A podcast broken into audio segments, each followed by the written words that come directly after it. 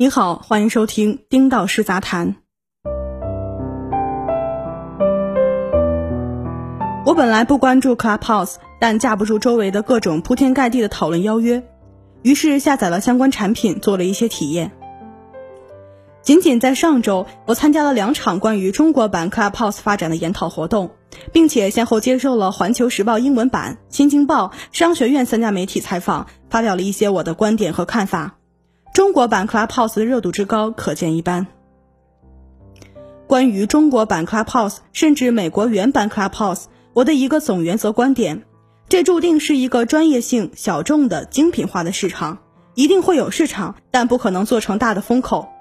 现在多家巨头热热闹闹进入这个行业，除了极少数走专业化路线的产品能够做成，大部分产品在半年甚至三个月内就会消亡。关乎中国版 Clubhouse，今天汇总下我上周提到过的一些核心观点：一、音频社交这种产品形态在二十年前的互联网时代就有了。从大的趋势来说，呈现形态更丰富的视频、直播等模式才能受到更广阔的用户的认可，在当下和未来很长一段时间会是大潮流。虽然 Clubhouse 和中国的对话吧一炮而火，但火爆背后不能印证潮流。这好比。斯皮尔伯格拍了一部黑白的成功电影《辛德勒的名单》，但不能说黑白电影会再次成为趋势和潮流一样。二，众多 Clubhouse 们的涌现，基本上也不会对目前的社交市场格局有大的影响。Clubhouse 们不会成为大众的社交服务产品。当然，不管怎样，企业这种不断探索、不断折腾的精神值得鼓励。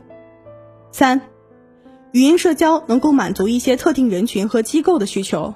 甚至在 To B 领域会有一些新机会，涉足音频社交的产品要坚持专业化和邀请制，才能趟出一条路。